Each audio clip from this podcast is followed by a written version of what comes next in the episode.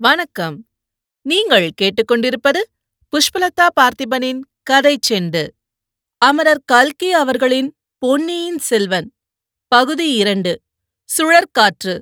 அத்தியாயம் பதினான்கு. இரண்டு பூரண சந்திரர்கள். அன்று தஞ்சை நகரம் அல்லோலகல்லோலப்பட்டது. பல காலமாக தலைநகருக்கு வராதிருந்த இளவரசி மனம் மாறி தஞ்சைக்கு வருகிறார் என்றால் அந்த நகர மாந்தர்களின் எக்களிப்புக்கு கேட்பானேன்? சோழ நாட்டில் இளவரசி குந்தவையின் அழகு அறிவு தயாளம் முதலிய குணங்களைப் பற்றி தெரியாதவர்கள் இல்லை. தினம் ஒரு தடவையாவது ஏதேனும் ஒரு வியாஜம் பற்றி அவருடைய பெயரை குறிப்பிட்டு பேசாதவர்களும் இல்லை. இந்த வருஷம் நவராத்திரி வைபவத்துக்கு இளவரசி தஞ்சை அரண்மனையில் வந்து இருப்பார் என்ற வதந்தி முன்னமே பரவி மக்களின் ஆவலை வளர்த்திருந்தது. எனவே இன்றைக்கு வருகிறார் என்று தெரிந்ததும் தஞ்சை கோட்டை வாசலில் ஒரு ஜன சமுத்திரமே காத்து கொண்டிருந்தது.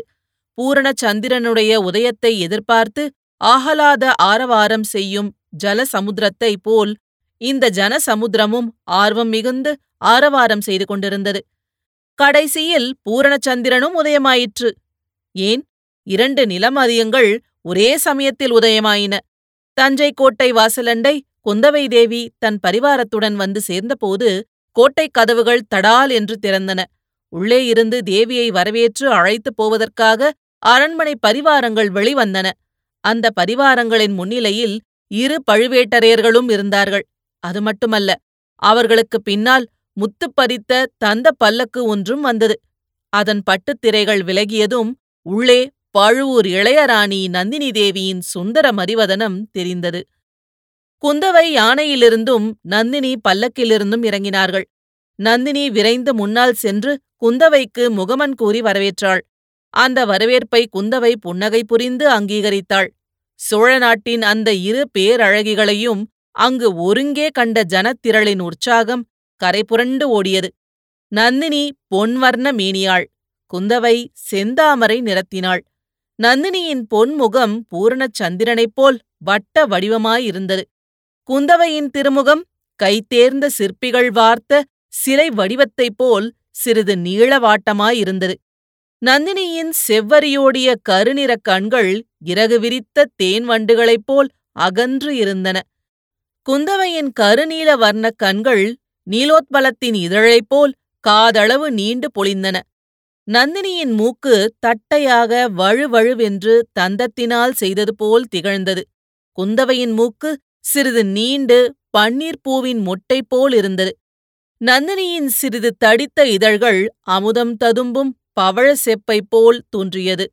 குந்தவையின் மெல்லிய இதழ்களோ தேன் பிளிற்றும் மாதுளை மொட்டென திகழ்ந்தது. நந்தினி தன் கூந்தலை கொண்டை போட்டு மலர் செண்டுகளைப் போல் அலங்கரித்து இருந்தாள். குந்தவையின் கூந்தலோ இவள் அழகின் அரசி என்பதற்கு அடையாளமாக சூட்டிய மணிமகுடத்தைப் போல் அமைந்திருந்தது. இப்படியெல்லாம் அந்த இரு வனிதாமணிகளின் அழகையும் அலங்காரத்தையும் தனித்தனியே பிரித்து ஒப்பிட்டு பார்த்து எல்லோரும் மகிழ்ந்தார்கள். எல்லோரும் மகிழ்ந்தார்கள் என்று சொல்ல முடியாதுதான்.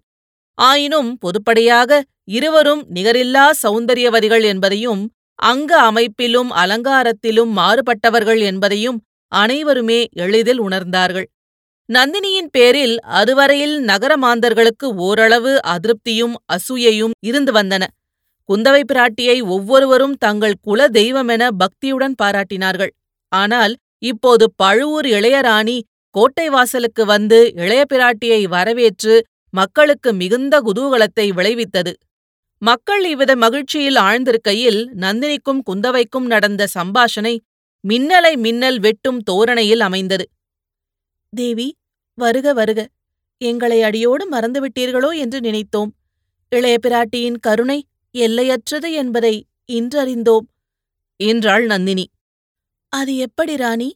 தூரத்திலிருந்தால் மறந்துவிட்டதாக அர்த்தமா? நீங்கள் பழைய அறைக்கு வராதபடியால் என்னை மறந்துவிட்டதாக வைத்துக் கொள்ளலாமா? என்றாள் குந்தவை. தேன்மலரை நோக்கி வண்டுகள் தாமே வரும். அழைப்பு வேண்டியதில்லை. அழகிய பழையாறைக்கு யாரும் வருவார்கள். இந்த அவலட்சணமான தஞ்சை கோட்டைக்கு தாங்கள் வந்தது தங்கள் கருணையின் பெருமையல்லவா? அது என்ன? அப்படி சொல்லிவிட்டீர்கள்? தஞ்சைபுரியை அவலட்சண நகரம் என்று சொல்லலாமா? இங்கே சௌந்தரியத்தையே சிறைப்படுத்தி வைத்திருக்கும்போது என்றாள் இளைய பிராட்டி. நானும் அப்படித்தான் கேள்வியுற்றேன். சக்கரவர்த்தியை இங்கே சிறைப்படுத்தி வைத்திருக்கிறார்கள் என்று. இனிமேல் கவலை இல்லை. அவரை விடுவித்து செல்ல தாங்கள் வந்துவிட்டீர்கள் அல்லவா என்று நந்தினி கூறியபோது அவளுடைய கண்களில் மின்வெட்டு தோன்றி மறைந்தது. அழகாயிருக்கிறது சுந்தர சோழ சக்கரவர்த்தியை சிறை வைக்க இந்திராதி தேவர்களாலும் முடியாது. சிறிய மனிதர்களால் எப்படி முடியும்? நான் அதை பற்றி சொல்லவில்லை. சௌந்தரிய தேவதையான நந்தினி தேவியை பற்றி சொன்னேன். நன்றாக சொல்லுங்கள் தேவி. அவர் காதுபட இதை சொல்லுங்கள். என்னை சிறையில் வைத்திருப்பது போலத்தான் பழுவூர் அரசர் வைத்திருக்கிறார். தாங்கள் கொஞ்சம் சிபாரிசு செய்து என் சிபாரிசு என்னத்துக்காகும்? தங்களை வைத்திருப்பது சாதாரண சிறை அல்லவே காதல் என்னும் சிறை அல்லவா அதிலும் ஆம் தேவி அதிலும் கிழவருடைய காதல் சிறையா இருந்துவிட்டால் விமோசனமே இல்லை. ஏதோ பாதாள சிறை என்கிறார்களே அதில் அடைக்கப்பட்டவர்களாவது வெளிவரக்கூடும். ஆனால் ஆமாம் ராணி அதிலும் நாமாக போட்டுக்கொண்ட விலங்காயிருந்தால் நாமாக தேடி சென்ற சிறையாயிருந்தால் விடுதலை கஷ்டமானதுதான். சீதை கண்ணகி நளாயினி சாவித்ரி வழியில் வந்தவர்கள் விடுதலை தேடவும் மாட்டார்கள். அதோ அங்கே என்ன அவ்வளவு கூச்சல்? என்றாள் குந்தவை பிராட்டி.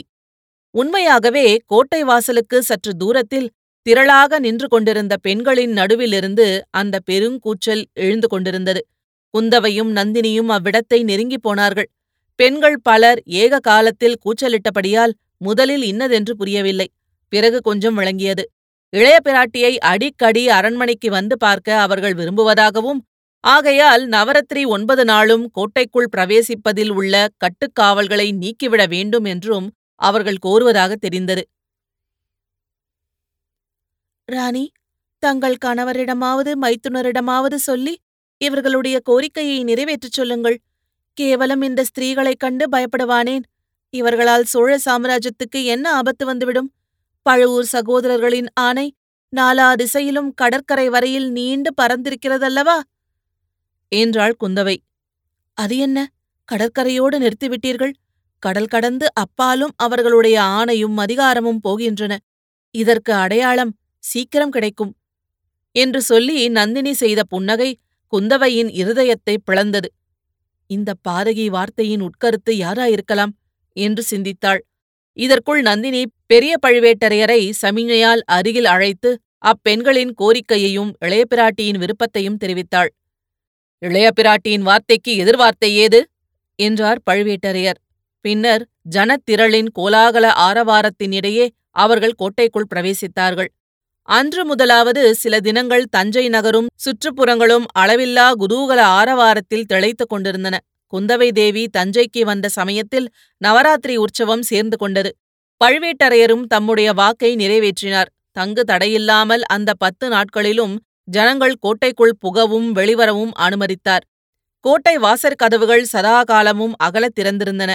கோட்டைக்குள்ளே அரண்மனைகளிலும் வெளியில் ஊர்ப்புறங்களிலும் பல கோலாகல நிகழ்ச்சிகள் நடந்து வந்தன. அவற்றைக் கண்டுகளிக்க பெருந்திரளாக மக்கள் குழுமிக் கொண்டிருந்தார்கள். அக்கூட்டங்களின் நடுவே அடிக்கடி இரண்டு பூரண சந்திரர்கள் சேர்ந்தாற்போல் உதயமாகிக் கொண்டிருந்தார்கள். அந்த காட்சியைக் கண்டு ஜனசமுத்திரம் பொங்கி பூரித்து ஆரவாரித்தது.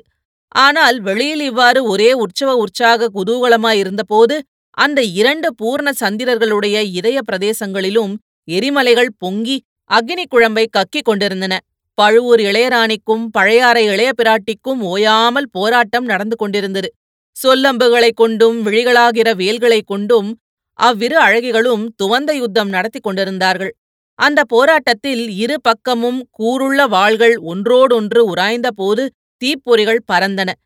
தீட்டி சாணை பிடித்த ஈட்டிகள் ஒன்றை ஒன்று தாக்கி ஜுவாலை வீசின. இருண்ட வானவெளியில் இரண்டு மின்னல்கள் ஒன்றை ஒன்று வெட்ட இரண்டும் சேர்ந்து துடிதுடித்தன. கொடிய அழகு வாய்ந்த இரண்டு பெண் புலிகள் ஒன்றை ஒன்று கட்டித் தழுவி கால் நகங்களினால் பிராண்டி ரத்தம் கசிய செய்தன. பயங்கர சௌந்தரியம் பொருந்திய இரண்டு நாக சர்ப்பங்கள் படமெடுத்து ஆடி அவற்றின் கூரிய மெல்லிய சிவந்த நாக்குகளை நீட்டி ஒன்றை ஒன்று விழுங்கி விட பார்த்தன இந்த அதிசயமான போராட்டத்தில் அவர்கள் உற்சாக வெறியும் அடைந்தார்கள். வேதனைப்பட்டு உள்ளம் புழுங்கியும் துடித்தார்கள்.